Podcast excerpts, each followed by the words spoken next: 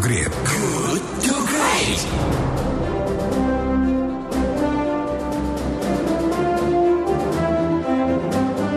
Terima kasih sahabat Kelight Anda masih bersama kami di Good to Great because good is the enemy of great dan kita masih berada di sesi diskusi yang pagi ini kita membahas topik memahami kebijakan pembatasan sosial berskala besar atau PSBB dan bagaimana mengoptimalkannya.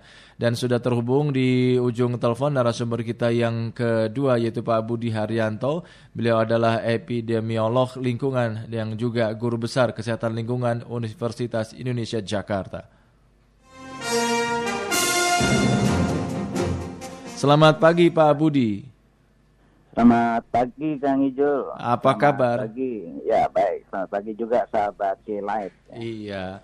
Pak Budi, ini kan kita melawan pandemi COVID-19. Presiden memilih PBSS ya, P, uh, pembahas- PSBB, maaf, pembatasan sosial berskala besar, bukan lockdown atau uh, karantina wilayah. Anda Ya, melihatnya bagaimana dari sudut pandang kesehatan ini? Ya ini eh, bagus ya kalau dari sudut kesehatan. Karena eh, intinya itu kan eh, virus ini unik ya penyebarannya dari orang ke orang. Hmm.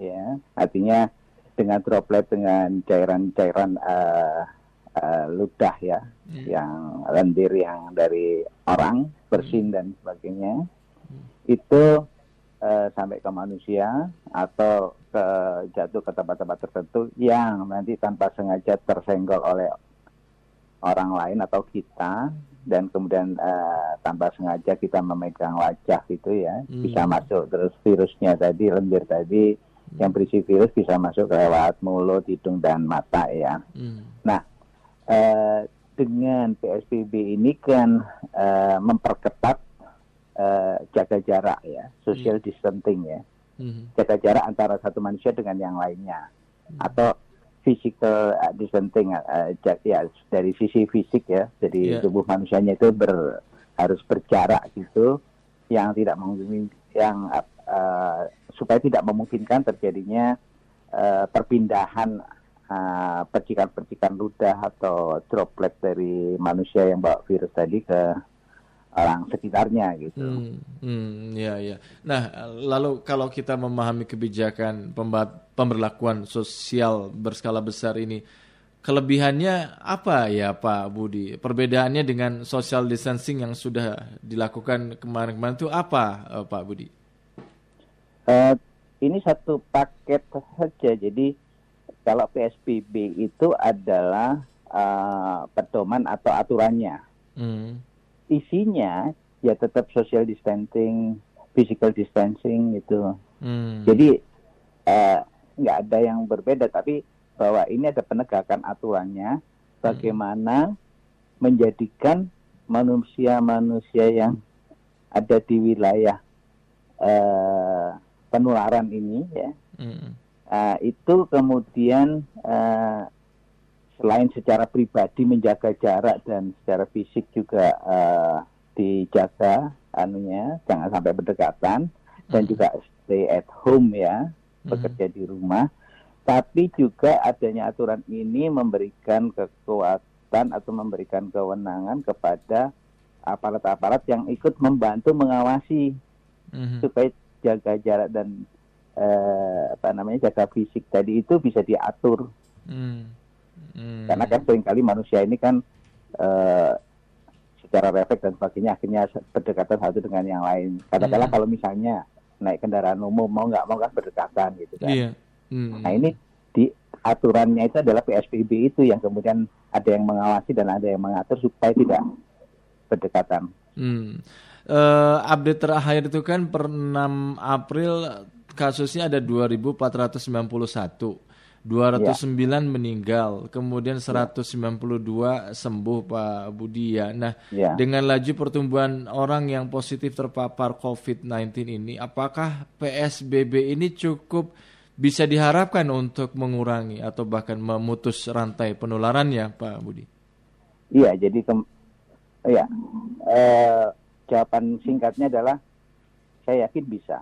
Hmm. Nah, penjelasannya adalah kalau kemarin-kemarin itu lebih kepada himbauan-himbauan dan kemudian belum belum apa belum ada pengawasan atau yang mengatur ya Mm-mm. uh, uh, artinya masih berupa hal-hal yang sifatnya apa namanya kesadaran diminta kesadarannya sendiri masyarakat untuk menjaga jarak dan tinggal di rumah dan sebagainya. Nah dengan peraturan yang muncul PSBB ini maka itu diperkuat lagi ya dalam tanda petik nanti memaksakan orang harus berjaga jarak gitu. Mm. Mm. Nah, jadi sebenarnya ini adalah menguatkan aturan yang menguatkan itu karena di, karena nanti akan ada petugas mungkin ya dari dari Pemda atau Iya. Satpol PP atau polisi atau TNI juga akan ikutan terlibat kalau misalnya ada tempat-tempat eh, keramaian orang berkumpul dan sebagainya ya dengan adanya aturan ini eh, mereka eh, punya kewenangan untuk memisahkan itu, membi- eh, membubarkan kum- kumpulan-kumpulan itu dan menyuruh mereka pada pulang semua gitu. Mm. Nah, Iya. Otomatis kan akhirnya tidak banyak orang yang eh, berdekatan Iya. dan eh, apa ciri ha, atau hal yang yang yang yang apa namanya harus kita perhatikan sering kali kan pembawa virus ini orang yang masih sehat tidak menunjukkan gejala Iya. dengan kata lain kita tidak tahu persis siapa sebenarnya yang membawa virus Mm.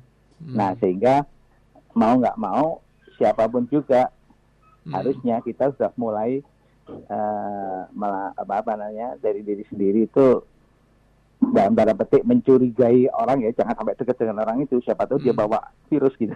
Mm. Nah Iya. ini kemudian ditambah dengan eh, mengingatkan atau eh, para petugas ya mau nanti mau Polri mau TNI mau Satpol PP gitu Iya. aparat Pemda itu untuk eh, selalu membuat jaga jarak tersebut. Hmm. Kita ketahui bahwa masih cukup banyak juga ya masyarakat yang tidak mengindahkan ini eh, apa sosial dan juga physical distancing ini. Nah, Pak Budi, menurut Anda idealnya ini se- sejauh mana mestinya pembatasan yang dilakukan supaya bisa betul-betul efektif gitu menahan laju penularan eh, COVID-19 ini, Pak Budi? Iya dengan betul. Jadi eh, saya, saya tekankan lagi eh, kalau tadinya kan memang himbauan ya. Nah karakteristik eh, kita kita itu bangsa Indonesia, bangsa Asia Tenggara ya umumnya Hmm. ya kan selalu eh, apa ya biarpun ada aturan sering kali kan juga Menggampangkan gitu ya. gitu ya. mencoba-coba melanggar kata kata kanan kiri nggak ada yang jaga melanggar kan gitu Iya, iya. Nah, dengan seperti ini, dengan aturan seperti ini, sebenarnya akan mengurangi hal-hal seperti eh, hal-hal yang coba-coba tadi gitu loh. Jadi Hmm. eh, sering kali kan eh, karakter apa eh, bangsa kita ini kalau agak dikerasin dikit gitu dan kemudian ada sedikit sanksi dan sebagainya akan mulai patuh gitu lah. Hmm. Nah, jadi saya pikir eh, akan terlihat eh, kemajuan yang cukup signifikan kalau semuanya bisa apa jaga jarak dan kemudian yang lebih penting lagi tinggal di rumah saja gitu. Hmm, iya, iya, iya. Ya ini juga belum lagi kita dihadapkan pada persoalan eh, banyak masyarakat yang mudik ya, walaupun sudah ada eh, himbauan dari pemerintah supaya tidak mudik, tapi masih cukup banyak juga di stasiun, di apa bandara gitu yang eh, mereka ingin mudik gitu ya, Pak ya. Ya betul. Jadi kan eh, menyangkut itu semua kan. Jadi PSBB ini juga mengatur eh, eh, seperti DKI ini kan sudah akan ditandatangani ya. Kayaknya udah ditandatangani tadi malam, tapi beritanya masih eh, masih apa? Hmm. Sudah ditandatangani, belum ditandatangani gitu kan. Hmm. Tapi eh, saya yakin bahwa eh, eh, ketika ditandatangani itu dan kemudian dilaksanakan kan sudah di di setting itu kalau eh, jumlah kendaraan eh, kereta api terus kemudian eh, bis Hmm. antar kota dan sebagainya itu dikurangi semua gitu Hmm. untuk eh, mengurangi eh, peluang orang-orang yang akan bepergian gitu. Hmm. Iya. Karena kembali lagi bahwa idenya eh, di kendaraan umum sulit untuk eh, dibuat jaga jarak dan makanya itu harus diatur sehingga pengurangan-pengurangan kendaraan itu juga akan mempersempit peluang untuk mudik kan seperti itu. Hmm. Pak Budi ini menurut Anda upaya gerak cepat apa ya yang yang mesti terus diupayakan oleh pemerintah ini untuk mengorkestrasi berbagai upaya melokalisir dan memutus penularan gitu loh. Karena misalkan ada sebagian juga yang mengatakan kenapa nggak karantina aja sih gitu loh. Apa menurut Anda upaya gerak cepat seperti apa ini? Uh, nanti, uh, barangkali bahasa uh, pengertiannya karantina dan ini ya PSBB itu hmm. sebenarnya kan pelaksanaannya sama saja ya hmm. bahasanya aja diperhalus gitu hmm. kalau menurut saya ya. nah, uh, cuman kan kemudian uh, bahwa ada kontrol terus kemudian ada bantuan-bantuan lain ya bagi mereka-mereka yang tinggal di rumah dan sebagainya terus tidak punya apa namanya penghasilan itu maka diatur kemudian sampai tingkat RT RW gitu bagaimana mensuplai mereka-mereka ini dengan bantuan-bantuan yang diperlukan kebutuhan sehari-hari gitu ya bagi hmm. mereka yang uh, kurang beruntung misalnya hmm. bagi yang lebih beruntung juga diharapkan uh, apa namanya donasi ataupun kerelaan hatinya juga itu ikut berbagi dan itu kelihatannya sudah berjalan di beberapa tempat. Hmm. Nah satu lagi sebenarnya yang lebih penting adalah ini untuk pemutusan mata rantai itu kan uh, kalau PSBB ini kemudian diterapkan di wilayah, maka wilayah tersebut katakanlah DKI atau Jawa Barat ya Jawa Barat ini lagi kan Depok, Bekasi, yeah. sama Bogor ya. Yeah. Itu kan kayak wilayah atau daerah ini kan tahu persis nih data-data siapa yang kasusnya gitu ya. Terus hmm. kemudian uh, berapa yang meninggal dan, dan kemudian punya rumah sakitnya. Sekarang juga punya laboratoriumnya gitu. Hmm. Nah, uh, bagi saya kekuatan dari otonomi daerah ini yang justru akan uh, uh, menjadi apa daya ungkit yang cukup besar terhadap uh, pemutusan mata rantai penularan itu. Karena apa? Daerah tahu persis itu semua dan punya sumber dayanya dan kemudian daerah bisa melakukan inovasi inovasi pemutusan mata rantai sesuai dengan uh, apa istilahnya itu uh, local hmm, wisdom hmm. ya. Hmm. Jadi local wisdom itu apa ya? Iya, iya. ya, nah, jadi betul. Nah, yang satu lagi adalah ketika daerah itu tahu persis siapa kasusnya, terus kemudian dilakukan uh, uh, tracking ya, tracing, hmm. kontak tracing, dia uh, sebelum positif ini berada di mana saja, kapan, terus kemudian peluang-peluang kontak dengan siapa saja. Nah, kita bisa melakukan tracing ya daerah ini melakukan tracing epidemiologi istilahnya ya. Mm-hmm. Siapa saja yang kontak-kontak dengan itu. Terus siapa saja mereka-mereka yang datang di tempat-tempat ketika si positif tadi itu orang yang positif tadi itu berada maka orang-orang yang berada di tempat-tempat itu atau atau istilahnya ODP ya. Yeah yang kemungkinan ber, bersinggungan atau kontak dengan yang positif tadi, itulah yang kemudian dicatat dan dilakukan hmm. rapid test. Hmm.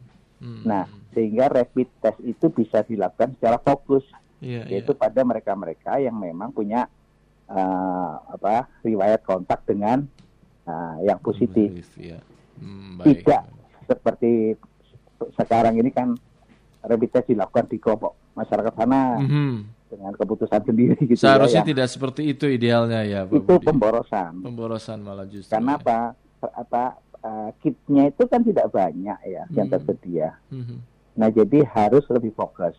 Mm. Dan memang secara ilmu epidemiologi, ilmu penyebaran penyakit ya mm. itu memang harus kepada mereka-mereka yang, yang close kontak ya, yang kontak dekat dengan mm. dengan yang positif tadi yang sebenarnya harus dijaring dan hmm. mereka yang harus di uh, dites dengan rapid tadi hmm. dengan cepat supaya ketahuan kalau mereka positif ataupun nggak positif mereka harus segera uh, melakukan isolasi mandiri di rumah hmm. gitu. Hmm. Jadi tracing dulu dari tracing itu baru lakukan rapid test tadi. Rapid ya. test, Baik. betul. Baik. Itu yang yang paling ideal sehingga akan ketahuan persis nanti pemutusan mata rantainya di mana ini mereka langsung di hmm lakukan isolasi mandiri gitu. Hmm, baik. Pak Budi, terima kasih atas waktunya kita bincang-bincang pagi ini dan ini terus terang menambah uh, referensi untuk kami semua sebagai edukasi bagi publik. Sama-sama Kang Ijo. Ya, selamat pagi, salam sehat, salam sukses terus Pak Budi. Ya, terima kasih ya. Kang Ijo. Ya, demikian sahabat kelat Budi Haryanto epidemiolog lingkungan atau yang juga guru besar di kesehatan lingkungan, uh, lingkungan Universitas Indonesia atau UI Jakarta.